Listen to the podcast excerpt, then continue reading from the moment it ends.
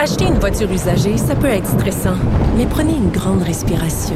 Et imaginez-vous avec un rapport d'historique de véhicule Carfax Canada qui peut vous signaler les accidents antérieurs, les rappels et plus encore. Carfax Canada. Achetez l'esprit tranquille.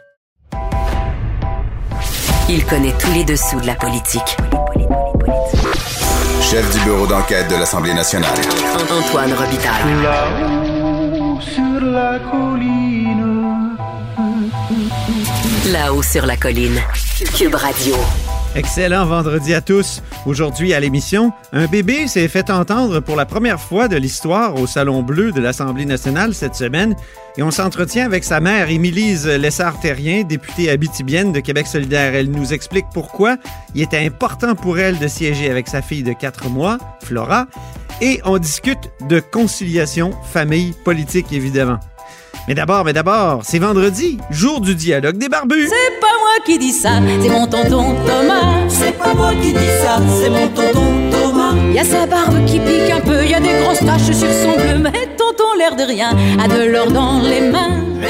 Bonjour Thomas Mulcair. Salut l'autre barbu. Eh oui, notre co-barbu et, et accessoirement collaborateur à la Joute à LCN et beaucoup, Eh oui. beaucoup euh, collaborateur au Canada anglais. Oui, voilà, ce qui me parfois l'occasion de bien humer euh, tout ce qui se passe dans les deux réalités linguistiques et culturelles dans le pays. Puis ce qui est intéressant aussi, puis la chanson, notre petite chanson qui te présente dit que ta barbe pique un peu parfois et j'aimerais entendre ta barbe piquer face à la démonstration de force de Jack Singh.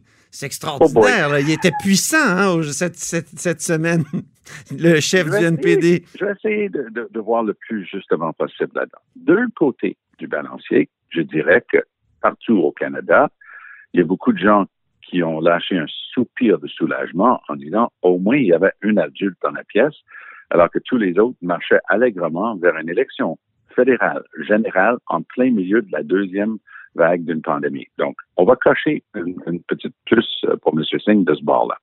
Mais côté politique, il va avoir énormément de difficultés et à moyen et à long terme. Une petite image qui me reste en tête de ces débats plus tôt cette semaine, Antoine, c'est Alexandre Boulris, qui, rappelons-le, est le seul député NPD qui reste au Québec. Mhm. Bon travail, il est souvent présent. Puis il essaie de picosser un petit peu Yves-François Blanchette. Oh boy, ça, c'était pas une bonne idée. Donc, c'est rare que les deux personnes qui se parlent soient, soient dans le même shot, si vous voulez, la même prise de vue de- de- des caméras à la Chambre. Mais c'est le cas entre Yves-François Blanchette et Alexandre Boulris, qui est rendu là, donc est assis, parce que c'est la période où on peut poser des questions. Et Blanchette l'a pas marqué. Ah, c'était vraiment un, un- un massacre à la tronçonneuse. Il Ah ouais. il- il y a rien qui n'a pas dit sur l'attitude du NPD, euh, serviteur euh, du- Parti libéral, chien de poche, tout, tout ce genre d'analyse-là. Et pauvre Boulris avait juste à, à baisser sa tête quasiment sur son bureau. S'il pouvait aller se cacher, je pense qu'il l'aurait fait. Donc, c'était un, un moment mémorable dans tout ce débat-là où le prix à payer du NPD est apparu là, sur le plancher. Le prix, prix à payer à moyen et à long terme va être, à mon point de vue, dans mon expérience, le Oui. suivant. Rendu aux prochaines élections, que moi je suppute serait dans six mois, parce que la, la longueur, la- le gouvernement minoritaire moyen dans l'histoire du Canada, c'est 18 mois, puis ça manquera pas cette fois-ci, ça va être Mhm.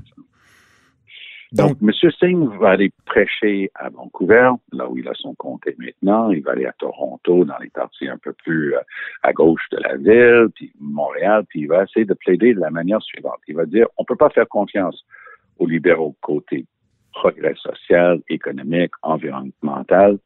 Donnez-moi votre vote. Puis la réponse va être, mais s'ils sont pas si mauvais que ça, pourquoi vous les avez pas mis dehors quand vous pouviez le C'est faire? ça.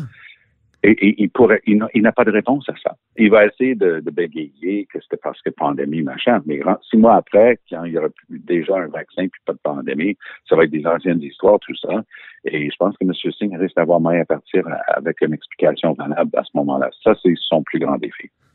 Je pense que le Parti vert aussi est tombé dans le panneau parce qu'ils ont appuyé Trudeau, si je ne m'abuse. C'était fascinant parce qu'ils avaient annoncé les deux. Hein? Charlie Angus, qui est en fait, le rival principal de M. Singh lors de la course à la chefferie, député de longue date de Timmins dans le nord de l'Ontario, qui parle un peu français en raison de ça, parce qu'il y a beaucoup de francophones dans son goût, euh, parce qu'il est juste sur la frontière du Québec. Euh, lui, la fin de semaine dernière, les signaux ne pouvaient pas être plus clairs de sa part. Lui, il voulait voter contre les libéraux. Et là, j'écoutais chaque mot de son intervention en chambre et euh, Charlie est un, ancien et toujours un excellent musicien. Il a, remporté des prix Juno mm-hmm. euh, à quelques reprises et euh, sa chanson en chambre avait juste une note à répétition et la note, ça ressemblait à beep, le bruit d'un camion en train de reculer. Je comprends pas parce que le Parti vert aurait pu se positionner comme à gauche du NPD eh en disant voilà, les, les gens qui n'aiment pas le, Parti libéral parce qu'il n'est pas à gauche, euh, rejoignez-nous. Alors, c'était une occasion en, or pour le Parti vert de se faire valoir. Et, le, nouvel, le nouvel chef, Annemie Paul. Moi, je vais te donner ma perception, mon interprétation. Parce que Annemie Paul aussi donnait l'indication qu'elle allait voter contre les libéraux. Mais l'ancienne chef, qui est toujours députée, tandis que Mme Paul est en élection partielle, puis elle est surtout pas députée, son élection partielle s'en vient cette semaine, et elle n'a aucune chance. Euh, mais Elizabeth May mène large toujours. Elle domine complètement les trois députés euh, du Parti vert, et elle a toujours supporté Justin Trudeau et les libéraux sur mm-hmm. presque toutes les questions. Donc, euh, je pense que bras de fer, s'il y avait, euh, c'était remporté par la frange Elizabeth May, responsabilité, il faut appuyer le gouvernement, ça n'a pas de bon sens, et ainsi de suite. Mais dans les deux cas, on voit quand même qu'il y a un schisme entre la base dans le caucus et euh, le leadership ou l'ancien leadership. Alors, ça va être très intéressant de suivre dans les deux cas. Meilleur commentaire euh, du, c'est-à-dire humoristique de la semaine, je pense, revient à Alexis euh, Duceppe, qui a dit que le NPD passait de la zone orange à la zone rouge. et je l'ai écouté en chambre et il a tout, il a vraiment tout d'un bon parlementaire. il va être à suivre. il, il, il, est, il est vif euh, il est intéressant. Il a l'air aussi de se rendre compte que c'est une fonction sérieuse avec des sujets sérieux, mais il affiche une demi-sourire la plupart du temps, de l'air de dire, OK, c'est sérieux, mais c'est pas grave. Parlons maintenant de quelque chose de grave, la polémique de la semaine. Est-ce qu'on doit interdire le mot nègre? Ben, là, je, l'ai dit, mais le mot en haine, disons, peu importe l'intention de celui qui le prononce, évidemment, ça, vient de cette, euh, de cette polémique euh, à l'Université d'Ottawa. Et, là, il y a vraiment, et, je veux profiter de ton statut ou de ta condition de passeur entre les deux solitudes. Pourquoi un euh, une différence de, de, réaction si tranchée entre les deux solitudes? Et c'est pas juste dans le reste du Canada, parce qu'à l'Université Concordia, cette année, oui. on a une prof qui a cité le titre dans un contexte académique, le titre du livre de Pierre Vallière sur le sort, justement, des, des à l'époque canadiens-français en Amérique du Nord, les comparant à la communauté noire aux États-Unis, et ils ont essayé de la faire clairer, d'avoir cité le titre d'un livre pourtant essentiel si on veut comprendre l'historique des relations entre, et je les mets entre guillemets, Canadiens-Français et Canadiens-Anglais. Alors, ça pour moi, c'était un, cas clair euh, où on allait contre la liberté académique, parce qu'on là, on est rendu à mettre littéralement des livres à l'index.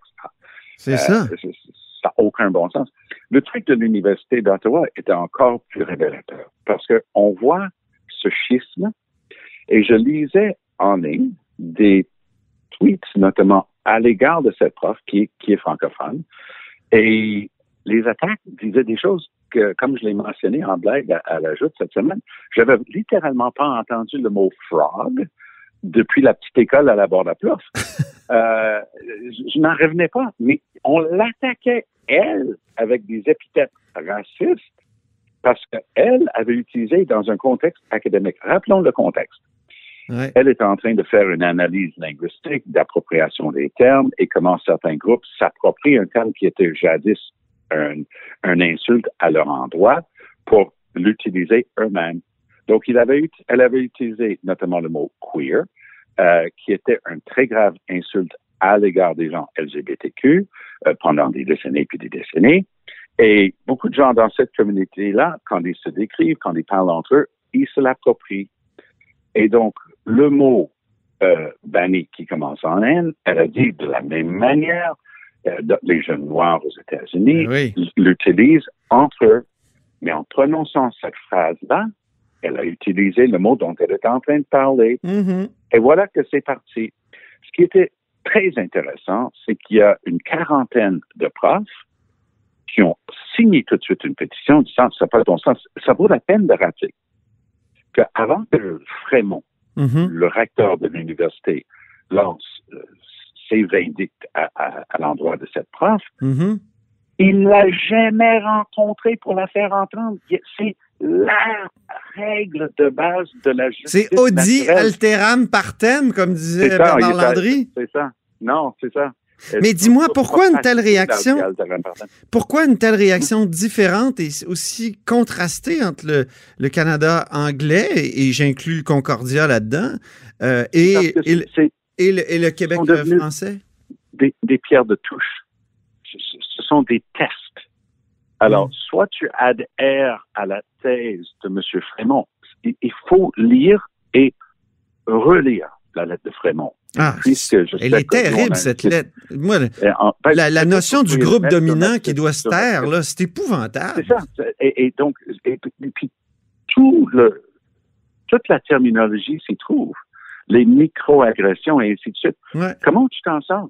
Comment Non. tu t'en sors? Quelqu'un d'autre dit que puisque toi, tu fais pas exactement comme eux ils souhaiteraient, que cela constitue une micro-agression qui, Mais évidemment, Tho- est mais Thomas. Thomas, je trouve que tu. Je vais invoquer l'article 79 là, à, à l'Assemblée nationale.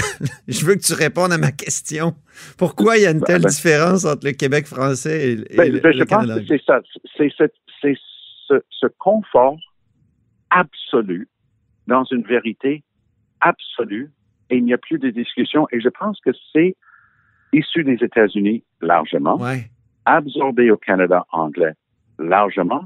Et cette tendance à ça ne se discute pas, il n'y a pas de débat est une tendance qui m'inquiète beaucoup, Ben oui, Antoine. certain. Euh, je, je vais te dire, euh, quand je discute, par exemple, du projet de loi 21, moi, je suis archi opposé au projet de loi 21. Ben oui. C'est tout un argumentaire bien étayé que, que, j'utilise pour appuyer mon point de vue. Quand je suis avec un collègue à la joute, comme Mathieu Bock-Côté, qui a une opinion à 180 degrés opposée que moi, Mhm. je suis prêt à avoir un débat. Puis même quand j'écris parfois au Canada anglais dans, dans McLean, j'ai écrit un papier là-dessus cet été expliquant, écoutez, là, c'est pas, je dis, moi, je sais où je me situe dans ce débat-là. Mais j'essaie de plaider, mais ça ne veut pas dire qu'il ne peut pas y avoir de débat. Mhm. Alors, au Canada anglais, il ne peut pas y avoir de débat. Donc, moi, j'explique, par exemple, que les tribunaux des droits de la personne en Europe ont déjà statué que les gouvernements, notamment français et, et d'autres, pouvaient interdire le port de certains signes religieux. Donc, je, et je donne le nom de d'analystes, de, philosophes, de professeurs, de, de, de têtes d'affiches comme De juriste, ouais. Elis- et Elisabeth Badinter qui tiennent ce discours-là. Je dis, moi, je suis archi opposé, mais ça ne veut pas dire qu'il n'y a pas de débat. Il y a un débat. Voilà. Et c'est cet absolutisme très confortable qui est en train de nourrir et de conforter les gens qui prennent cette attitude-là. C'est non, il n'y a pas de débat. Il Mhm. n'y a pas de débat possible. Donc ça, c'est l'attitude de- qui se transforme cet été. Je, je me souviens d'avoir, j'étais à la télé anglaise. Euh, et alors anglaise, j'étais assez cliqué. Et ça venait juste de sortir cet esclandre en chambre entre M. Singh et le leader en chambre Oui. du Bloc québécois, où il l'avait traité de raciste. Et moi, spontanément, en honte, j'ai dit, wow! J'ai dit, ça, c'est l'arme nucléaire des insultes politiques de traiter quelqu'un de raciste. a intérêt à avoir quelque chose de rudement solide pour le prouver. Mais il, ça, il n'en fallait pas plus que quelque chose qui s'appelle euh, Press Progress, qui fait des analyses, a regardé son site web, a regardé ses tweets du passé. Il a dit, ah, il a déjà dit que tel article écrit par telle personne sur euh, les signes religieux, c'était solide. Et cette personne-là, évidemment, euh, doit lui-même euh, avoir des points de vue qui sont euh, euh, opposés à, à la tolérance et tout ça. Donc, par une espèce de A plus B plus C plus D, tout d'un coup, quelqu'un qui regarde l'autre en chambre, puis ils étaient, il, se chicanait sur une question de procédure. Est-ce que vous appuyez ou pas notre motion sans, sans préavis unanimement? Et la réponse était non. Donc, c'est une question de procédure et d'opinion politique et parlementaire. Tout d'un coup, schling, dans le, dans le on a, euh, euh, on est traité de raciste. Alors, ben, il n'y a, pas de point de réplique. Et il n'y a, pas de dialogue possible. Il n'y a juste pas de dialogue, exactement. Je pense que ça résume bien. Euh, en terminant, il nous reste peut-être 30 secondes. Le débat euh, hier, euh, il y a eu peut-être dialogue euh, aux États-Unis entre Joe Biden et Donald Trump. En tout cas, c'était pas le, le, combat UFC comme comme la dernière fois. Et moi, je me suis endormi, Tom. Donc, ton verdict en quelques secondes. C'est ça qu'il fallait faire pour les fins de la cause. Je faisais une émission de, à, Toronto après le débat, donc j'étais pogné pour regarder jusqu'au bout. Trump est resté Trump. Biden était avantagé, on a appris, par le Cafarnaum de la dernière fois, parce que ça masquait un peu le fait qu'il cherche souvent ses mots. Mais il s'est montré présidentiel, il s'est hissé au-dessus, il a dit, moi, je vais m'attaquer aux problèmes, pas aux autres. Il n'y a, pas des États républicains ou démocrates, il y a des Américains. Et je pense que c'est ce discours rassembleur qui va le remporter dans dix jours. On a bien hâte de voir. En tout cas, merci infiniment, mon co-barbu et accessoirement collaborateur à la joute à LCN, Thomas Mulcair. Merci. Vous êtes à l'écoute de là-haut sur la colline.